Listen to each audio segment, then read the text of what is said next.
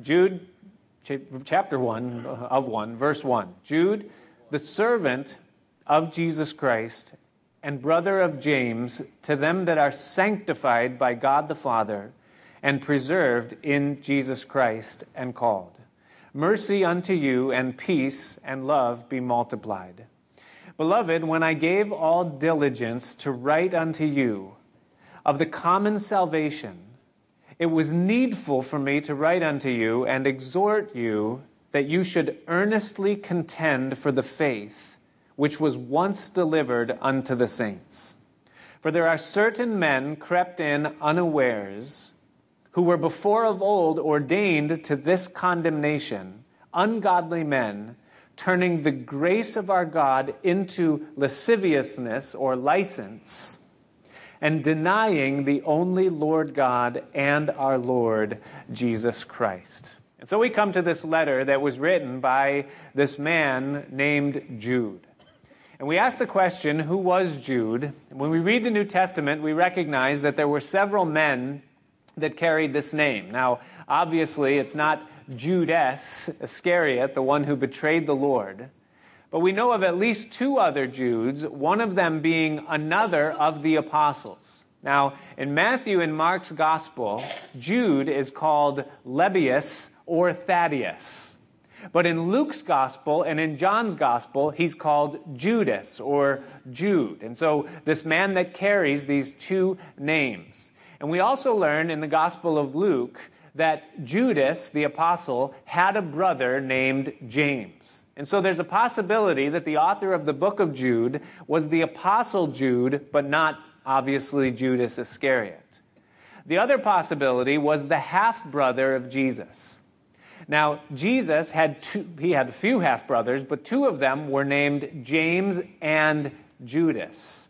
And so when Jude here identifies himself as the brother of James, he does not mention that he was the half brother of Jesus, but it's possible that he was. Now, most likely, that is the man who is the author of the book of Jude, the one who is the half brother of Jesus, not the apostle. And the reason why I believe that is because in verse 17 of Jude, he numbers himself apart from the apostles. He references the message that they gave, and he does not include himself as one of them, which, if it was Judas the apostle, he probably would have done that. And so the author of the book, whom we're hearing from tonight, is most likely the man who was the half brother of Jesus and the full brother of James, the author of the book of James. And so he writes, and his audience, he tells us there in the first verse, is them that are sanctified, those that are preserved in Jesus Christ, and those that are called. Now, sanctified is one of those Bible words that we hear from time to time, and we don't really know exactly what it means. We just know that when we hear the word sanctified, we're probably talking about God, or there's some Bible verse that's attached to it. But what the word sanctified literally means is someone who's been set apart. To be sanctified means that you have been um, removed from one group of something and separated unto another group. And so when it says to those that are sanctified by God the Father, it's talking about those that have been called out of the world, the general population of humanity, and set aside into God's fold of people, exclusively set apart for Him. And so he's talking about sanctified people. Now, from that word sanctified, it's where we get the word saint. It's kind of the root of the word, saint or sanct, sanctified ones. So when we talk about saints in the church or in Bible study or in Christian terms, we're not talking about people that have died and have been kind of like elevated to this level that we would grant them sainthood because their lives proved out to be that. But rather, the Bible, when it talks about saints, is talking about anyone who's been sanctified by God the Father. So if you're here tonight and you're a Christian, you used to be in the world and God saved you out of the world and He brought you into His family, you are sanctified, and because of that, you are considered by God a saint. And so the author writes to you, to them who are sanctified. Now, not only are we sanctified by God the Father, but we are also preserved by Jesus Christ. That is, that God the Father, through his Son, has not only pulled us out, but he is keeping us in his fold. And that's a remarkable thing to think about.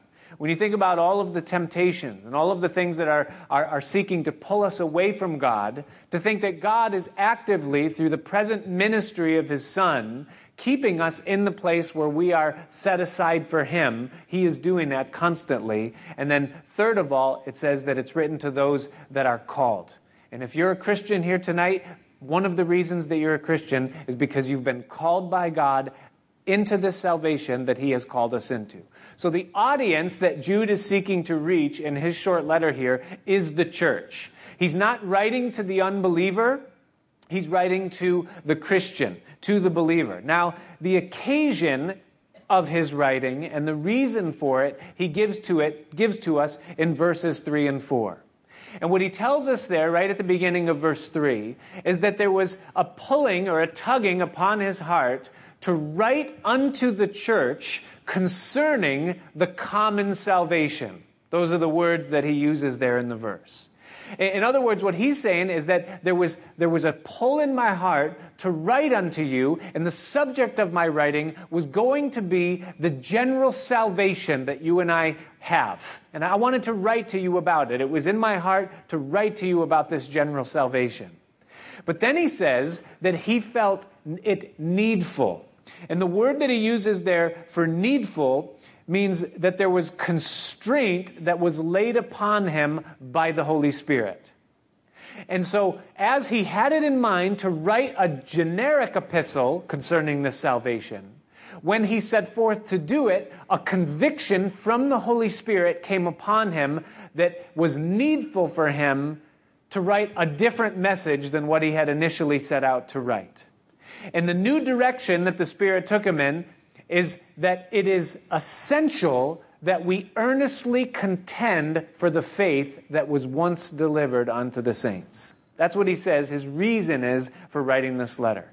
To encourage us that we need to fight for, or stand up for, or defend the faith that was once delivered unto the saints. And the reason why he felt pressed to do this, he tells us in verse 4, is because there are certain men who have crept into the church, into the assembly of God's people, unawares meaning that they are they've gone without recognition they look like everyone else they sound like every other christian but they're not christians and he says that their desire or their agenda is to change the message of God and to change the definition of what this faith is from what God made it to be and to make it something altogether different. So that's the agenda of these false brethren, of these men that have crept in. And Jude is writing to us so that we'll be on guard against those men and so that we might also then take it in our own hand to defend the faith and earnestly contend for the faith that was once delivered unto the saints. So, the reason for the book of Jude, if you're one that likes context as a background for why uh, a letter is written or why it's in the Bible, the answer is so that we might earnestly, that means with zeal, with passion, contend or fight and defend the faith which was once delivered unto the saints. So, the question that's before us in this exhortation that Jude is giving to us that we're to contend for this faith is what is the faith that we are contending for? What is the faith that was once delivered unto the saints? The word faith that Jude uses when he says that we're to earnestly stand up for it, in the Greek, the word is pistis. And what it means is the conviction of the truth of a thing. So, the conviction of a truth of a thing. And the word faith can be used as either a verb or a noun.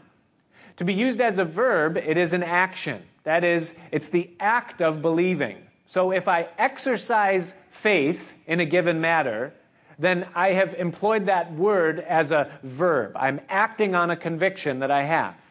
But Jude uses it not as a verb, but rather as a noun. Now, a noun, again, for those of you that remember those days in English, a noun is a person, place, or thing.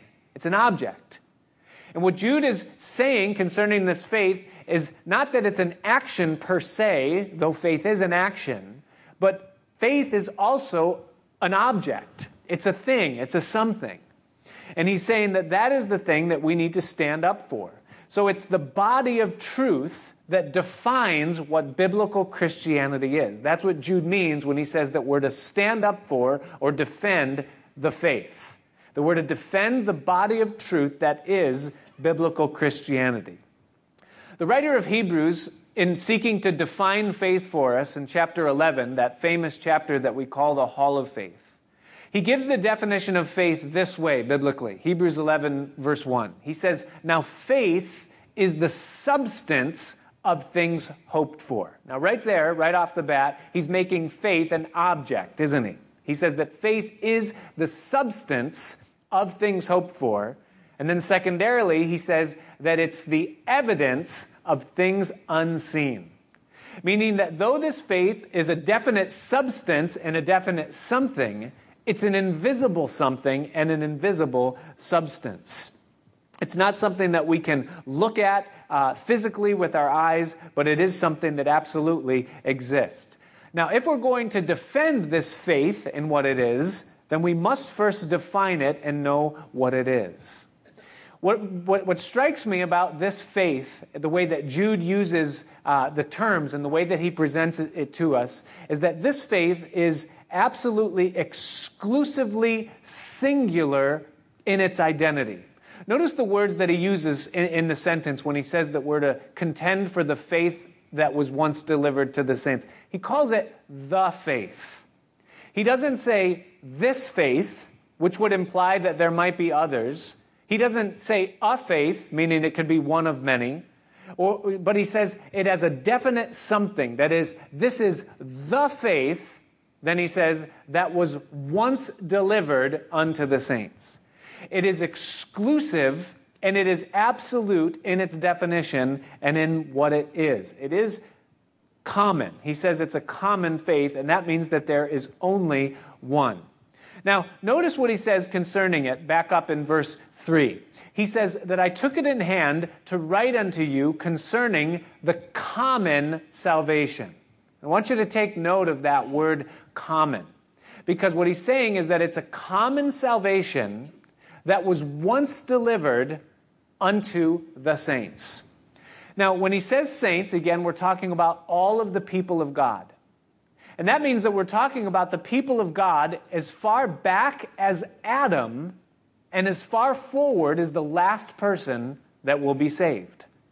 And so, every person of God, from the beginning all the way to the end, we are the saints.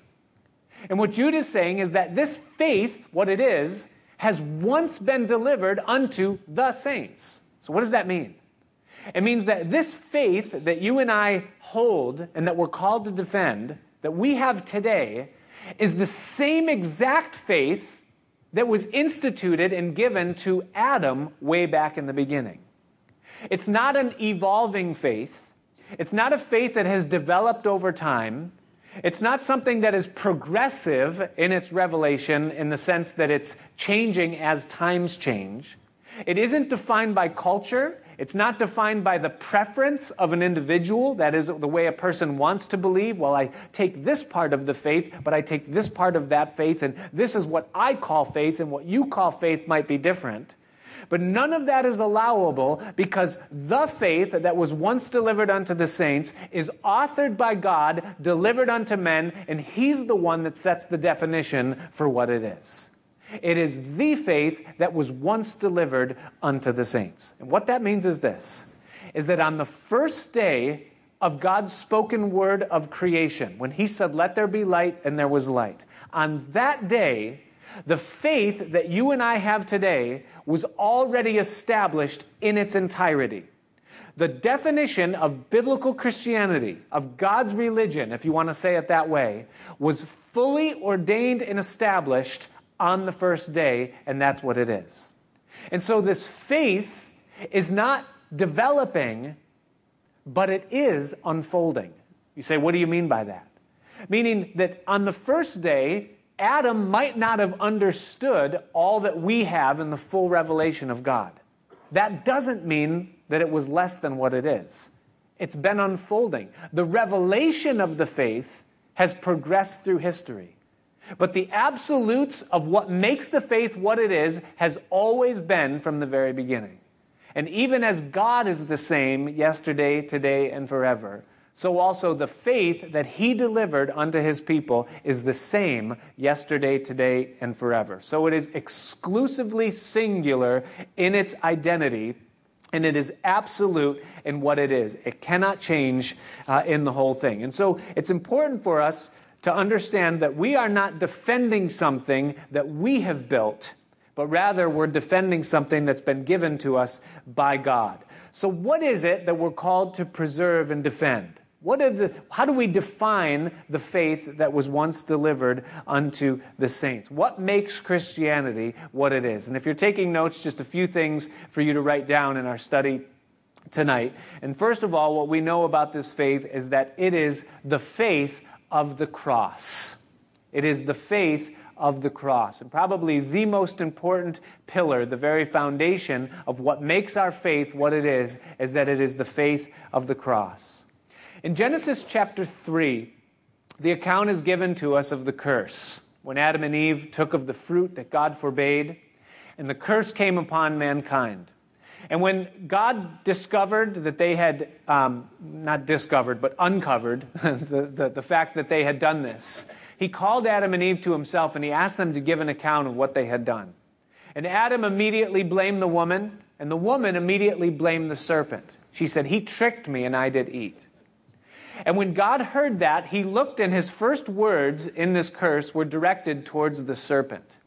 And he told the serpent that because you have done this, you're going to crawl on your belly, and the dust of the ground is going to be your food. And then he said in Genesis chapter 3, verse 15, he said that I will put enmity, I will make enemies between you and the woman. And that's true. I have yet to meet a woman that genuinely loves snakes. There is enmity between the serpent and the woman. Most men, too. But he says, I will put enmity between you and the woman, and listen, and between thy seed and her seed.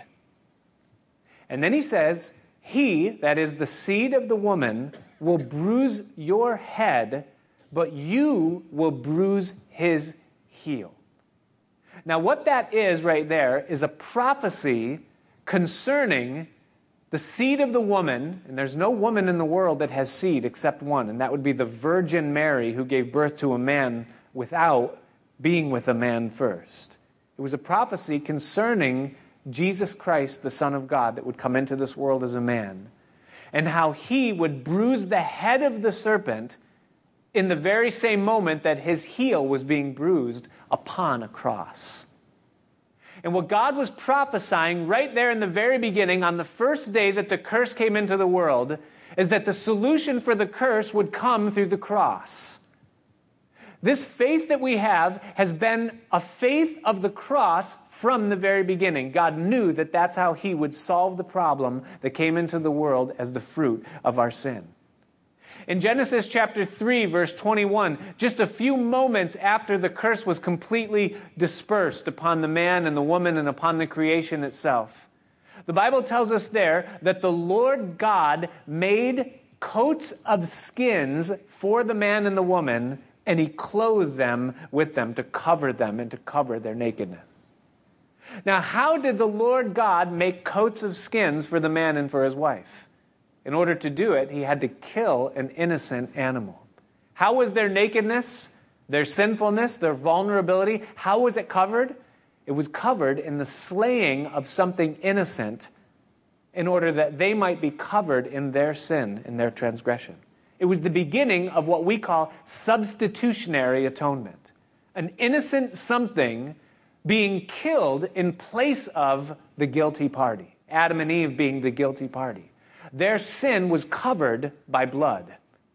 And God established right there at the very beginning that the wages of sin is death, and that without the shedding of blood, there is no forgiveness of sins. Now, just a short time after that, Adam and Eve gave birth to Cain and Abel. And Cain brought an offering to the Lord of the fruit of the ground because he was a farmer.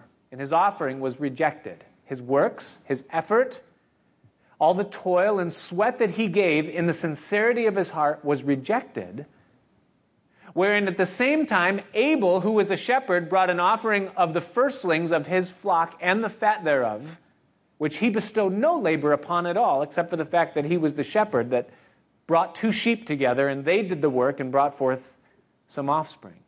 And he offered that to God, and his offering was accepted by God. God had respect to the offering of Abel. And it caused this rivalry and jealousy to rise up between Cain and Abel, and ultimately, Abel was killed because of it. Why was Abel's offering accepted and Cain's rejected? Because Abel offered according to what God had ordained would be accepted. And that is that without the shedding of blood, there is no remission of sins. And Abel offered obediently, and that's why Hebrews chapter 11 tells us that it was by faith that Abel offered a more excellent sacrifice than Cain. Why? Because the faith of Abel was the faith of the cross. And this faith that we have revolves around the cross. By the time we come to the life of Abraham, we're introduced to whom the Bible calls the father of the faith or the father of faith. We're told in Genesis chapter 15 that God gave Abraham a promise, and Abraham questioned the possibility of that promise. And God said, Abraham, I'm going to do this thing. And Abraham's response to God's promise was that he believed or that he had faith in what God said. And God said in Genesis chapter 15 that that faith that Abraham had was accounted unto him for righteousness. Meaning that it was by faith that Abraham was declared righteous before God. Now, what marked the life of Abraham? Everywhere he went, he built two things a tent and an altar. The altar being the token or the sign of sacrifice or offering. In Genesis chapter 22, God told Abraham to offer his only son that he loved. And the son of the father Abraham carried the wood of the offering up the hill. He was fastened to it. The knife was raised, and just before plunging it in, God interrupted Abraham's action, spared the life of his son, and in his place there was a ram with a crown of thorns his horns caught in the thorns in the thicket. And God said, Offer that instead. And Abraham offered that unto the Lord. And then Abraham declared, after witnessing this whole drama that God had him act out the son carrying the wood up the tree, the father fastening the son to the altar, and then a crown of thorns, an offering being substituted in its place. Abraham declared in Genesis 22, he said, In the mountain of the Lord it shall be seen. Speaking of something that was coming yet future. What was that something? It was the cross when God the Father would bind the wood to his son, and his son would carry it up the hill and then be bound to that altar. Only his life wouldn't be spared. The crown of thorns would be pressed upon his head, and he would give his life as an offering for the sin of mankind. It's an offering of the cross, the cross, or the faith of the cross, rather. In the whole Bible, as you go through from Genesis to Revelation, what we see is the cross. We see the Passover being instituted, the blood of an innocent lamb being put upon the head and then dripping down to the threshold and on the two doorposts in the shape of a cross, the blood being upon the door, causing the death angel to pass over. We see Moses on top of the hill when Amalek and Joshua were fighting down in the valley, and Moses in the middle with his arms raised, and someone on his right hand and on his left hand holding his arms up. Three men on a hill, the one in the middle with his arms raised, and through that, Joshua had the victory in the battle below, a picture of the cross.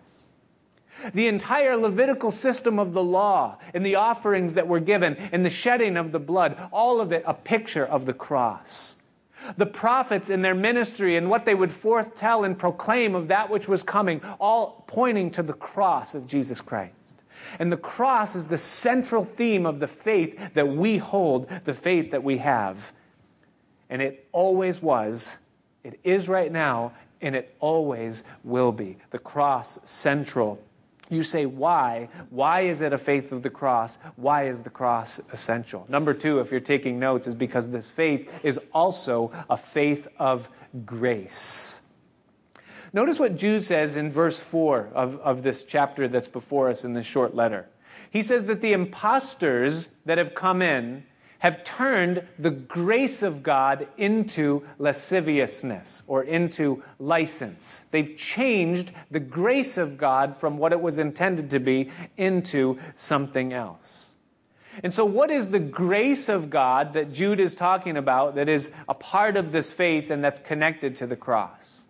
Well, grace simply means the complete and absolute forgiveness of a debt. That's what grace is. So you have someone who's indebted to someone else, and the one who holds the debt forgives the person who owes the money, and that's the definition of what grace is. The, debtor, the debt is forgiven completely. My wife, just uh, in the past week, she borrowed from the LaGrange Library. Um, they actually loan out tickets to the Children's Museum in Poughkeepsie. And so you can borrow the tickets and then you can go to the museum for free. But if you don't return the tickets on time,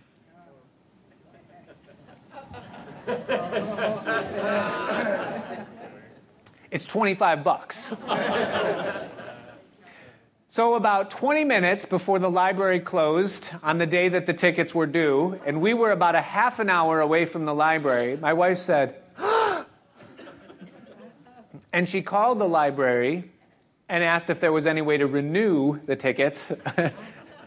and apparently, she got someone who used to work at the DMV and now works at the library.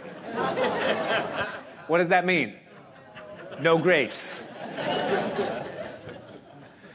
And so she said, Well, it's 25 bucks. I mean, the library is closed tomorrow and the next day. If I get them there then, no one can possibly lose out on this thing. And the lady said, I'm sorry. The fee is the fee. And Georgia said, My daughter works there. Is there anybody else that I can talk to? And the lady said, Not today. and so my wife, you know my wife, you know how she is, right? Thank you. You know? and you know what she meant when she said thank you? She meant thank you because she's genuinely a nice person, you know? But she called me the next day that the library was open and she said, I got the fee waived. We didn't have to pay the 25 bucks. Got the right person. Why? Because she found someone that could extend grace. Someone that had the ability and the mercy to forgive the debt and do what they had to do. Now, thankfully, the law of the library is not the law of the Medes and the Persians, which cannot change and is established forever meaning that that rule is not something that's written in like the government chronicle somewhere that you know someone is breaking the law by bending that rule. They have the authority to do that. But when we talk about grace in the context of the christian faith and we talk about the debt that that grace would be applied to we're talking about something altogether different than money. Nobody owes god any money ever at any time but every man, woman, and child that has ever lived is indebted to God in what we would call a sin debt. The law of God states that the wages of sin is death, meaning that if a person commits a sin, then they are bound under the law of a perfect God that their blood must be shed on account of that sin. And the only way for them to not have their blood shed is for somehow the debt of that sin to be wiped away. Now, God, the Bible tells us, is perfect and God is just. And so, for God to be perfect and God to be just, God cannot change the rule that He has made. Otherwise, He's imperfect and He's unfair because He's bending rules that are set in perfection. So, in order for God to extend grace to a sin debt, somehow that sin debt has to be paid. It cannot just be forgiven just because. That's where the cross comes in. Because that's what Jesus was doing upon the cross. Jesus was absorbing the punishment, thereby paying off the debt of all the sin of the world. God doesn't just forgive the sin, saying, Well, I'm God and I can just throw it away and pretend that it didn't happen and look the other way. Something has to be done with it. And so God came into the world in human flesh. He lived the life of perfection that could rightfully earn heaven, but then he died the sinner's death in place of the sinner and absorbed the penalty and punishment that that sin deserved, thereby releasing his righteous life. And he extends it now to whosoever will take it as an act of grace through faith. And so the cross paid the price and enabled God to show mercy and grace through the person of his son, Jesus Christ. That's what it means when it says in 2 Corinthians chapter 5, verses 19 and through 21, Paul the apostle there writes and he says, "To wit that God was in Christ reconciling the world unto himself, not imputing their trespasses unto them, and has committed unto us the word of reconciliation." Now then, we are ambassadors for Christ, as though God did beseech you by us. We pray you in Christ's place, be reconciled to God. And here's how, verse 21.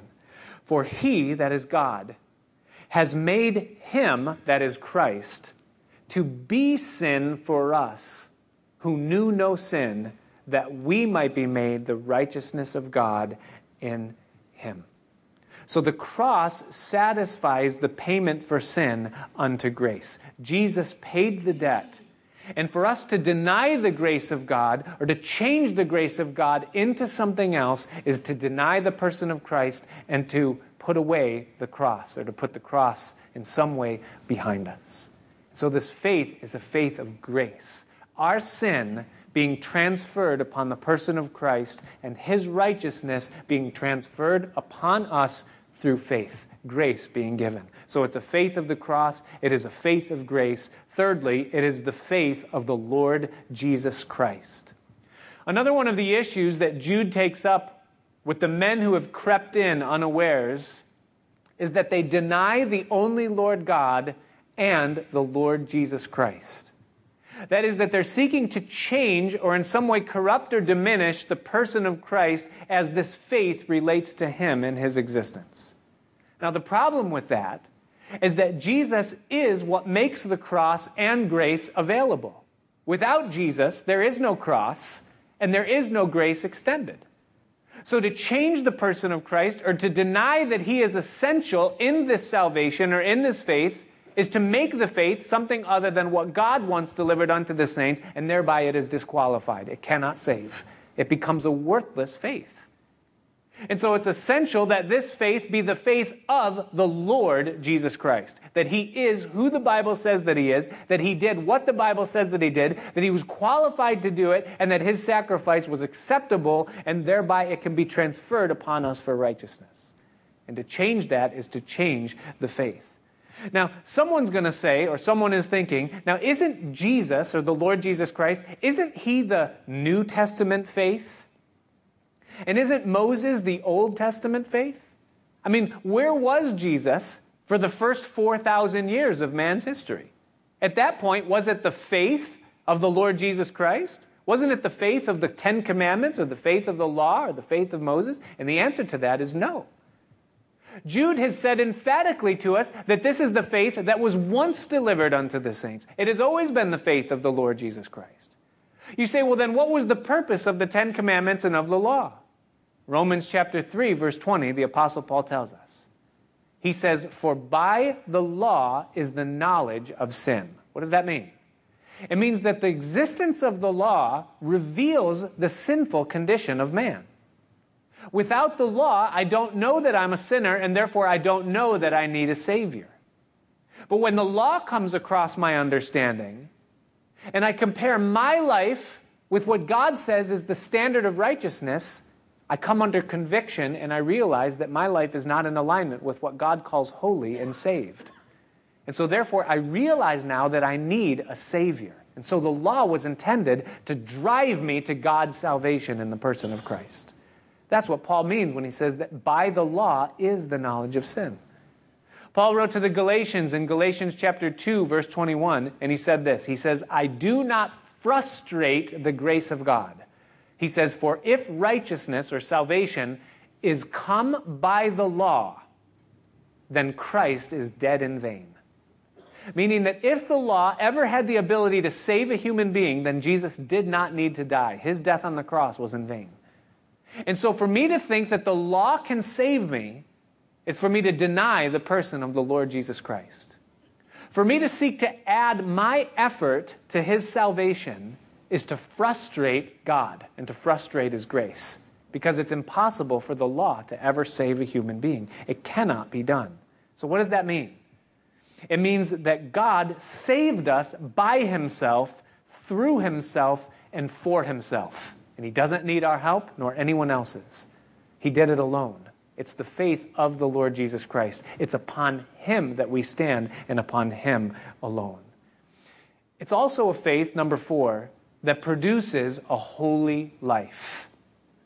Another issue that Jude takes up with those men that have crept in unawares, he says that they have turned the grace of God into lasciviousness or into license. What does that mean? It means that these false teachers have taken this concept of grace and made it permission to sin. Well, because I'm not saved by keeping the law, and because I'm saved by grace through faith and it has nothing to do with me, and because Jesus has paid the price for all sin, then therefore that allows me to just go out and sin and I don't have to worry about it anymore because Jesus paid it all. All to owe. And so I'm just going to continue on sinning. Well, what Jude says here is that that's an evil position for any person to take. Paul brings up that issue in Romans, and he says, Well, should we then sin because then grace will abound? And his answer to it is, God forbid. No, grace does not give me permission to sin. That's not the idea in the whole thing. It doesn't embolden sin. What grace does is grace empowers obedience. How? Remember what Jude said at the very beginning? He said, To them that are sanctified, right? We're set apart unto God. What does that mean? It means that when we receive grace, we're brought into a relationship with the living God. We're not brought into a religion. We're not brought into a creed or into church attendance or a set of ideals. We're brought into communion and fellowship with the living God. We're literally reconciled, meaning that we were once two, but now we are one with the Creator God who made us. He gives us Himself and He gives us His Spirit. And when God and man come into fellowship in the person of the Holy Spirit, there's a transformation that takes place inside, and there's power given into life to become like Him and to do the things that He's asked. And so grace doesn't give me the license to go out and sin, but rather grace empowers me to live a holy life. And what do you know about relationships? You become like the people that you're with, right? So if we're in a relationship with God and we've been made one with God, then it stands to reason that the grace of God is not going to produce sin in the life of a believer, but rather it's going to produce holiness. And thus, it's a faith of holiness. What did Jeremiah say in the days when the nation of Israel had gone apostate? In Jeremiah chapter 6, he said, Look at the condition that's around you. You call yourselves the people of God, but everything is a mess. And he said that the solution is to ask for the old paths, wherein is the good way, and you will find rest for your souls. What are the old paths? God is the same yesterday, today, and forever. God is holy. And Peter says to us that as he is holy, so also ought we to be holy in all of our manner of living. How? It comes through relationship with him. As we spend time with Him, we become like Him, and thus a holy life becomes the outcome of it. It's a faith of holiness. It's also, number five, it's a faith that is under attack. That's what Jude is writing all about, isn't it? Because he says that we should earnestly contend or fight for the faith that was once delivered unto the saints. And the faith that was once delivered unto the saints has been under attack from the very first day that it was given by God into the world. God has an enemy, and his name is Satan. He is the devil. Now, he is not God's counterpart. He's not co equal with God. He doesn't have God's power. Satan is an angel, a fallen angel, of the rank of a cherubim, which is not even a very high ranking angel. He wouldn't want you to know that, but that's what he is but he is the arch enemy of our God. And everything that is God, Satan hates. And everything that God loves, Satan hates. And Satan is extremely hateful towards men because God loves men. And Satan is extremely jealous of man. And do you know why? Because man has been created to occupy a place that Satan wanted but could never have because he wasn't made for it.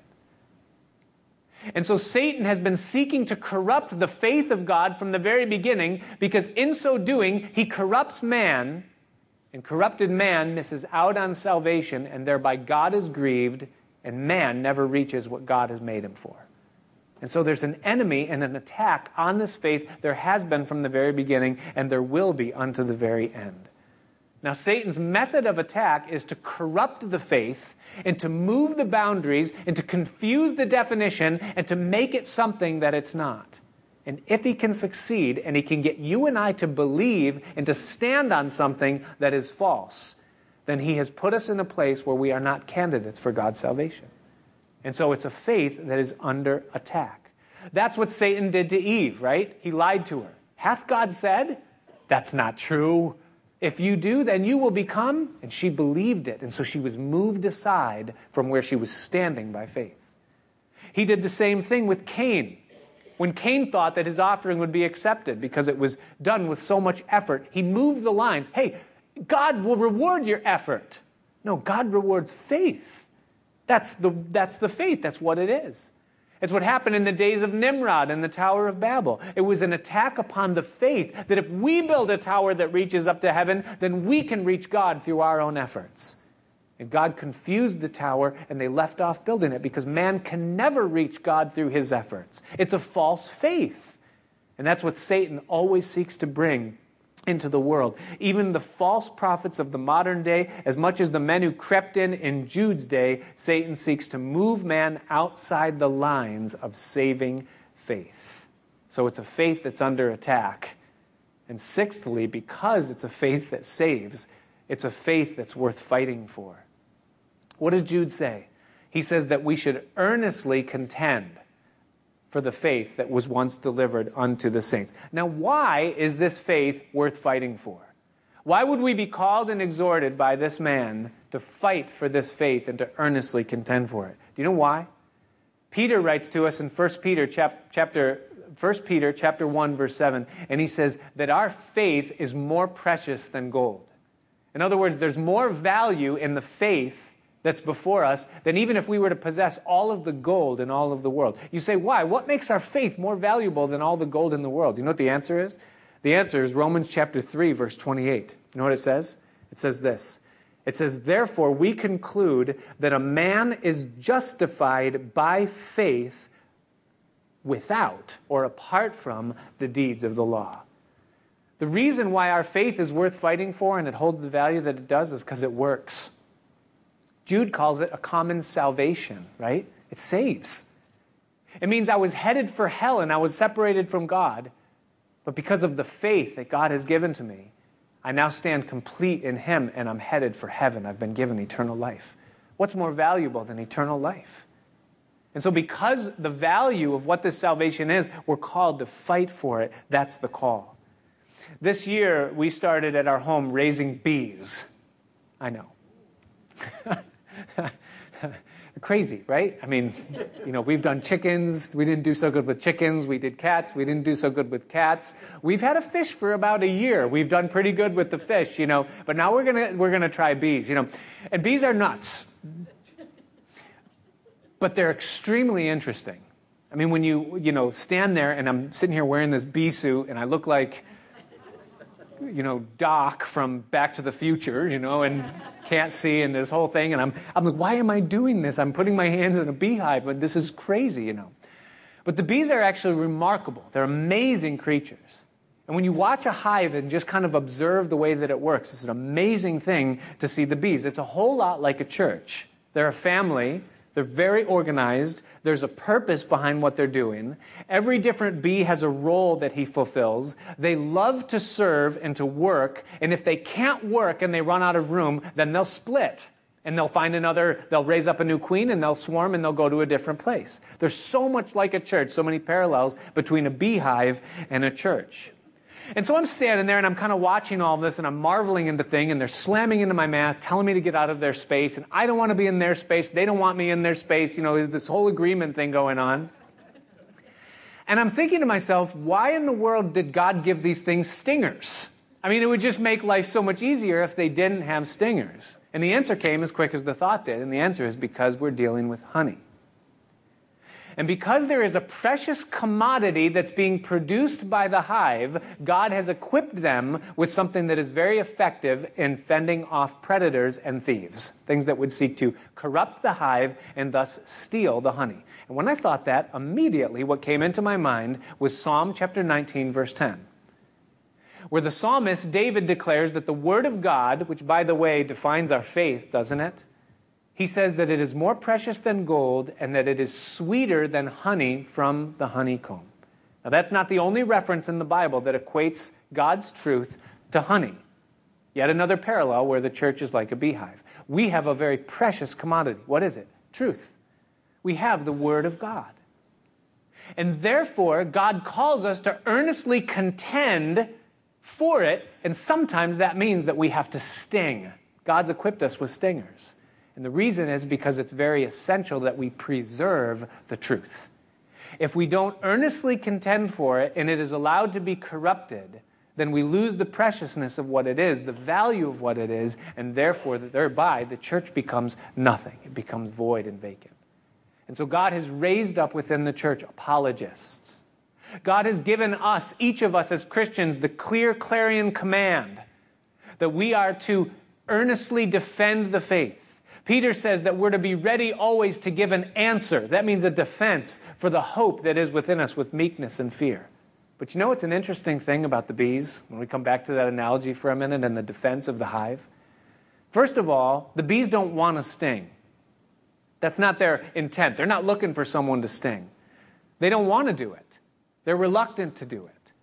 And not all of them do do it. Only the males sting. The evangelists, the reproducers, the females, they don't sting. That's why often you'll see an evangelist and you'll say, he's watered down. He never hits the hard things, you know. No, no, it's just a female bee, that's all. He's not a defender. But there are defenders that God has raised up. But here's the other thing about the bee is that once the bee stings, what happens to it? It dies. So what's the point? Listen, when you're defending the faith, and we're going to get into this next week when we talk about Jude's content, the rest of what he has to say. Be very careful when you pull out your stinger. Because not only is it dangerous to those that will be touched by it, but it could be detrimental to you as well. Amazing to think about, but we're called to fight for this faith. We're going to close, the musicians can come. Finally, did the musicians hear? The music. I know that at this point it becomes like Charlie Brown's teacher, right? Like womp womp womp womp womp womp womp womp womp. You know, yes, ma'am. You know. Finally, concerning this faith as we close, it is a faith that is gifted to men from God and must be received. The Apostle Paul wrote to the church in Ephesus in chapter 2, verses 8 and 9. And he says this He says, For it is by grace that you have been saved through faith.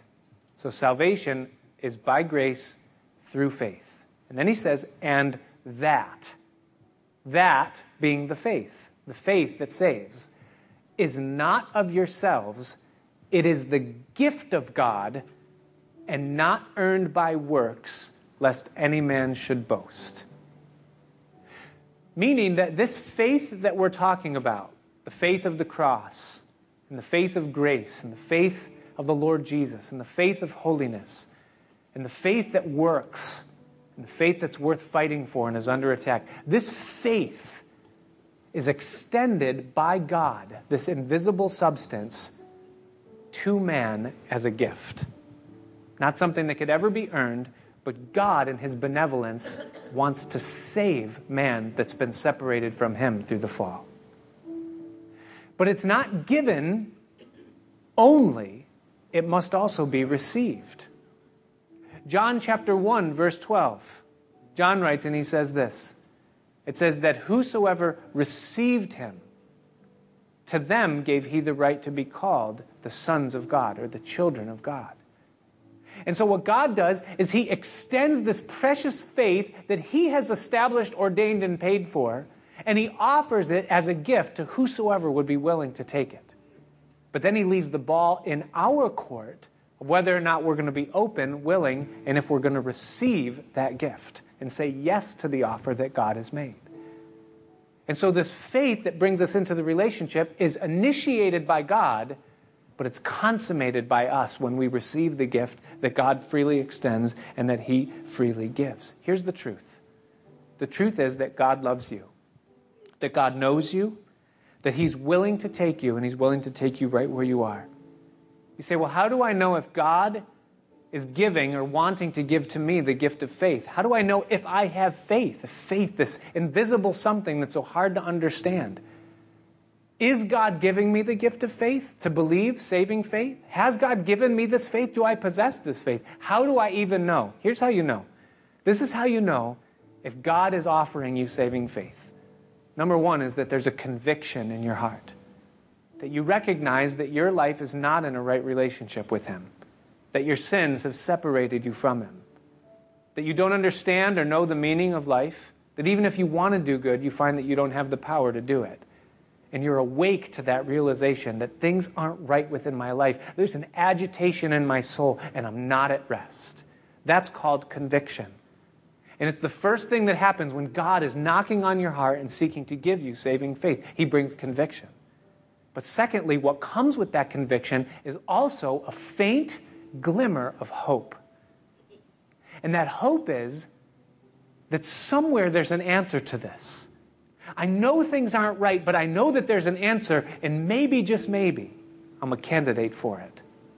And so, hope, and then number three, there's a willingness to receive the faith that God is extending. Now, some people have conviction, and they might even have hope, but it's a false hope because they're not willing to receive the way that God has made for them. Well, I want to be saved. I want to go to heaven. I want this unsettledness to go away. But the Lord Jesus Christ, holiness, the faith that was once delivered, the cross, I mean, maybe parts of it, but, well, then you don't have faith. But if your conviction and your hope is also accompanied with a willingness to say, God, I recognize what you've done for me. I recognize that from the foundation of the world you established and ordained that it would be your Son that would be bled out upon a cross with a crown of thorns pressed into his head. After enduring the greatest beating that any human being has ever endured. After going through separation from you and literally receiving hell in his body, God, I recognize that it was in my place that he did those things. And I come to you as a fallen sinner, broken and unqualified. And if you're willing to receive me where I am and take my sins and place them at the foot of that cross, I am willing to be made one with the Lord Jesus Christ. And if any person will come to God in that way, God will meet that person and give them saving faith. It's a faith that is gifted by God but must be received by men. And perhaps that's you here tonight. I know that on a Wednesday night, probably a great percentage of us have made professing faith. We're already in the faith. But for us to think that just because you're here on a Wednesday night, that absolutely that means that you have, that would be just as foolish. And maybe tonight is the night that you need to say, Lord Jesus, I've been living in a false hope. I've been believing a false faith. But tonight, Lord, I want my life to come into perfect alignment with what you have established and ordained, and I want my soul to be saved. I believe. If that's you here tonight and you believe and you want to be saved, I would ask you right where you're sitting right now to just raise your hand up in the air and say, Yes, Jesus. I want to be saved. I believe. Father, I thank you tonight for your word. Thank you for your truth. I thank you for this faith. Thank you for what you've done in my life. I know who I was and I know who I am. And God, if not for your righteousness, if not for your Son, oh Lord, where would I be? And I know that's the testimony of all, so many of us here. And I pray for those tonight that have raised their hand, for those that in their heart are responding to you by faith, and that are saying, Yes, Lord Jesus Christ, save me. And I pray, Lord, that their sin would be placed at the foot of the cross, that your righteousness would be imparted to them, and that in the person of your Holy Spirit they would be reconciled to God. And so, Lord, thank you for this night. Thank you for the things that have been spoken by your Spirit. Thank you for this letter of Jude. We pray, Lord God, that you would empower us to be contenders, fighters, standing zealously, joyfully upon this faith, this conviction that you've given. And we ask all these things in Jesus' name. Amen. Let's stand together.